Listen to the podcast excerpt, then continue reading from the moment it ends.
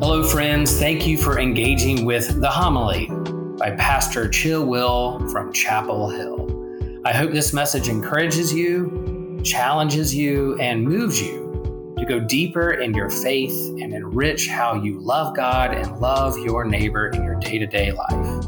Just a reminder like the scriptures and gospels themselves, this homily was written for a particular community in a particular context time and history.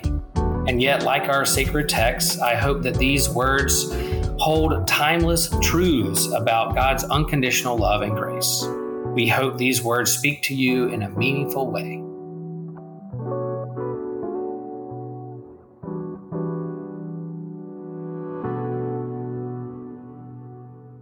Reading from the prophet Isaiah, chapter uh, 61, verses 1 through 4, and verses 8 through 11. The Spirit of the Lord God is upon me, because the Lord has anointed me. He has sent me to bring good news to the oppressed, to bind up the brokenhearted, to proclaim liberty to the captives, release to the prisoners, to proclaim the year of the Lord's favor, the day of vengeance of our God, comfort all who mourn to provide for those who mourn in Zion, to give them a garland instead of ashes, oil of gladness instead of mourning, the mantle of praise instead of a faint spirit. They will be called oaks of righteousness, the planting of the Lord to display his glory. They shall build up the ancient ruins, they shall raise up the former devastations, they shall repair the ruined cities, devastations of many generations. For I, the Lord, love justice. I hate robbery and wrongdoing. I will faithfully give them their recompense, and I will make an everlasting covenant with them. Their descendants shall be known among the nations, their offspring among the peoples. All who see them shall acknowledge that they are a people whom the Lord has blessed. I will greatly rejoice in the Lord. My whole being shall exalt in my God. For he has clothed me with garments of salvation. He has covered me with the robe of righteousness. The bridegroom decks himself with garland, and a bride adorns herself with her jewels. For as the earth brings forth its shoots, and as a garden causes what is sown in it to spring up, so the Lord God will cause righteousness and praise to spring up before all the nations. Word of the Lord. In the name of the Father, and of the Son, and of the Holy Spirit. With only four days left in Advent, yikes. As we acknowledge over the course of this season our deep longing for hope in a hopeless world, we hear a proclamation from the prophet Isaiah giving us a vision of hope. The Spirit of the Lord is upon me. He has sent me to bring good news to the oppressed, to bind up the brokenhearted, to proclaim liberty to the captives, and release to the prisoners, to proclaim the year of the Lord's favor.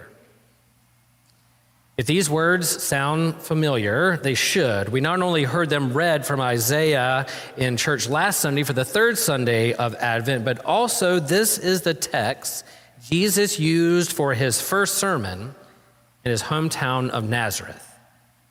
The fourth chapter of Luke, Jesus stands up in the synagogue and reads this text from Isaiah.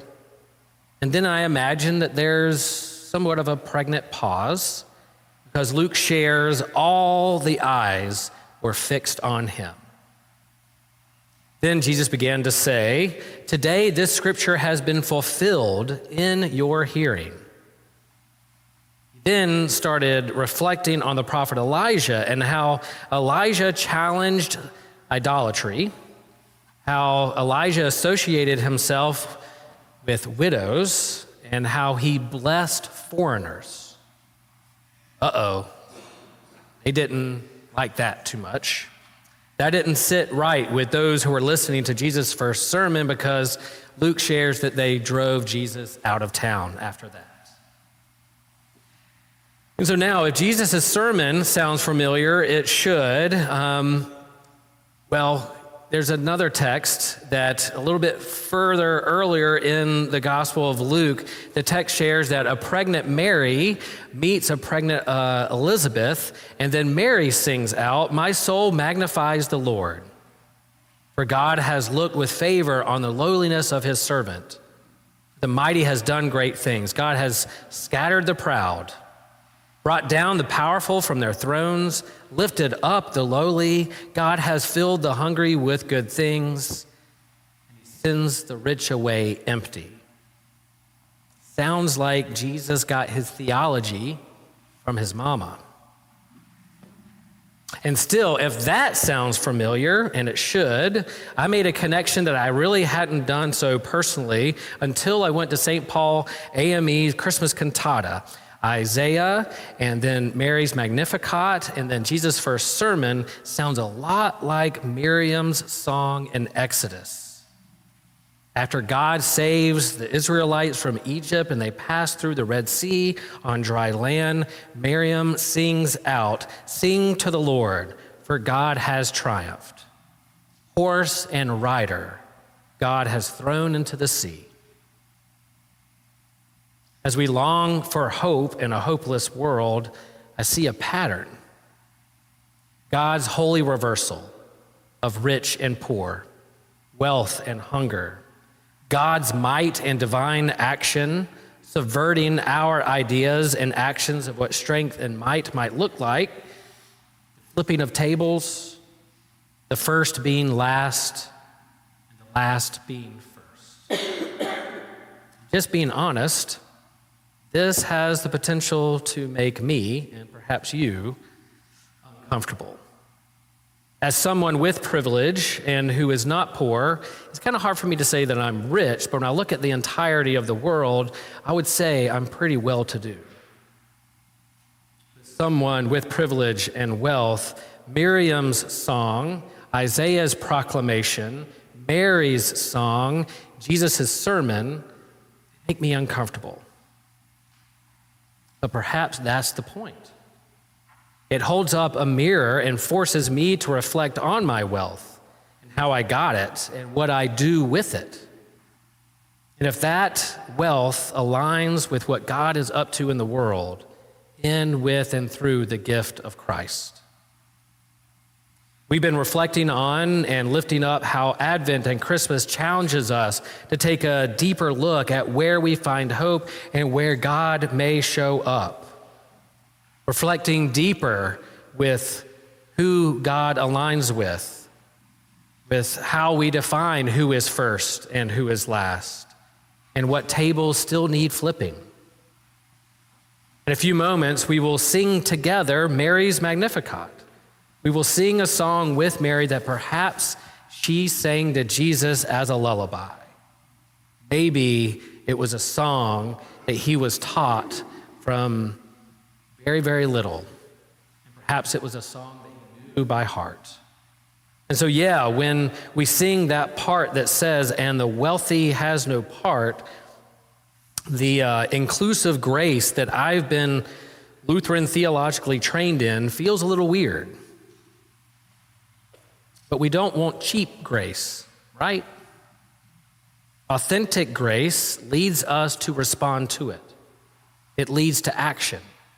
Authentic grace calls and shifts and challenges us to use our gifts and wealth, however we define it, for the good, for change, to align our gifts with what God is up to in the gift of the Christ. The and they leave the wealthy no part, holds up a mirror to the horse and rider, to the pharaohs, to the Herods, to those who are first, on whether they align with what God is up to in the gift of Christ or not. And while in the end love wins, grace will win, Miriam's song, Isaiah's proclamation, Mary's song, Jesus' sermon reminds and challenges us there is still work to do. And this goes for hope as well. The season of Advent It is a season of hope. And yet, it is not just hope for hope's sake, hope has a direction. Hope isn't the final destination, rather, it steers us in the direction God calls us to go. Hope isn't the object of the verb, hope is grounded and looks to what God promises to do birth of Christ. This hope also leads to action. When we hope, we take steps to change the world.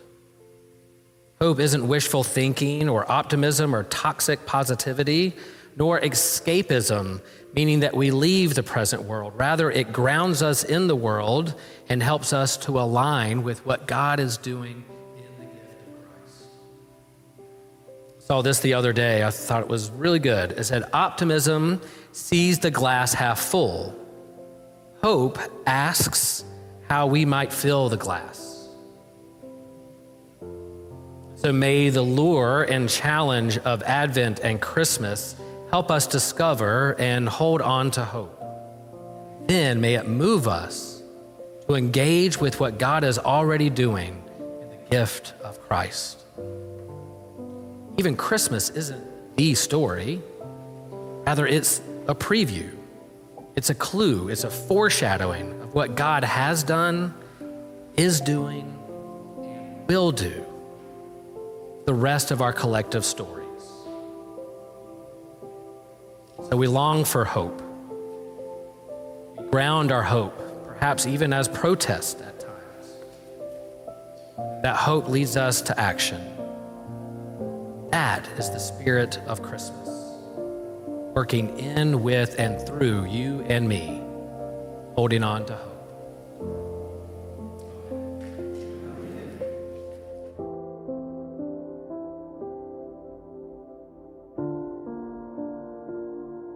Thank you for listening.